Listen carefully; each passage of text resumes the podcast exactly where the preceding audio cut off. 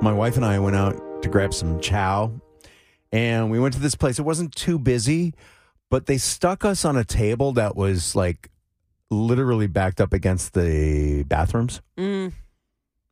And I'm just like, oh, well, this kind of sucks. And Colleen's like, excuse me, um, Oh boy. can we have a different table, please?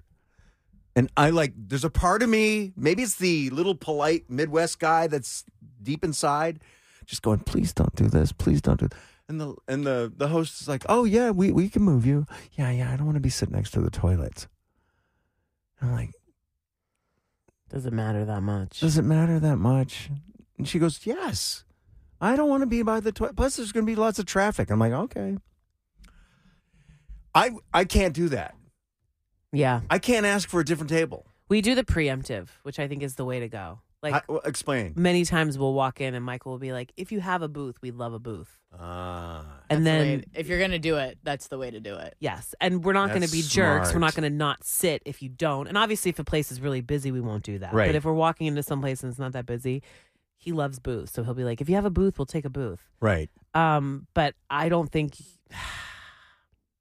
I don't know. It's tough to ask to move a table because then they just feel like they already are mad at you, and I you haven't know. even ordered your beverages.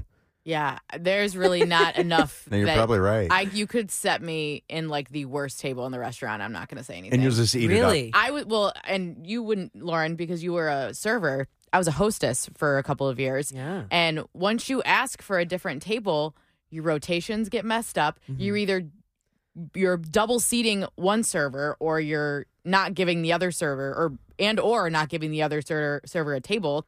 If I would do that. I would set people at a table, and they'd be like, "Can I have that booth right there?" And they were all open, but it's like.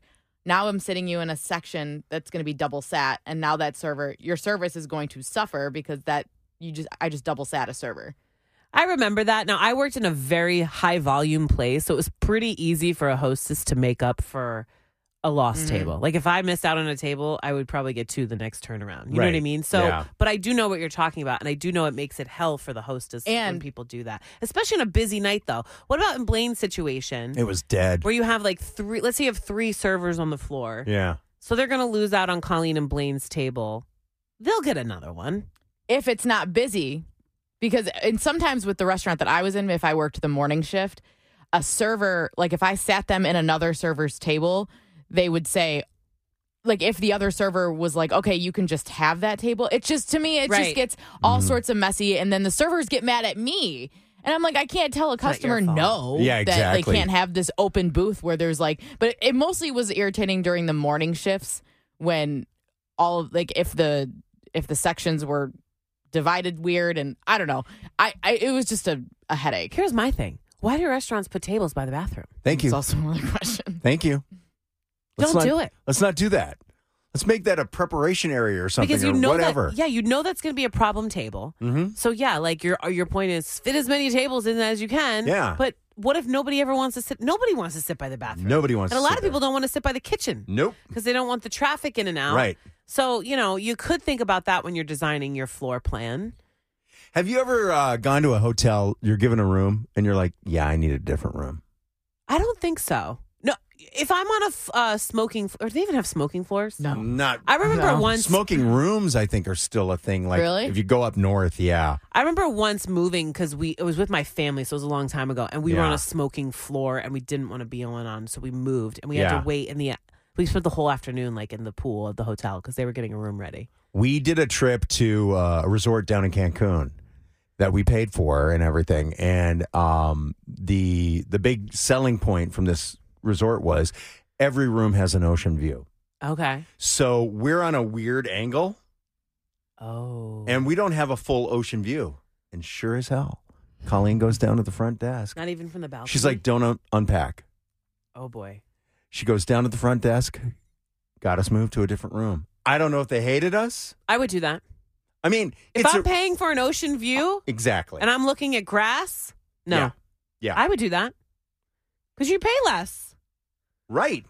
I guess I, would have to see I would have to see the angle that because It like, was a to really me weird- Can you still get I'm your not- Instagram shot? if Yeah. you did, if But you like, did but the I don't- Oh. Veronica, if you went like I'm I'm leaning way out on the balcony. Okay? How much are you? How long are you staying in the r- in the well, room that's that there? though. Like, I mean, we're gonna spend the entire day down at the pool or on the beach. I would rather get a discount than move a room.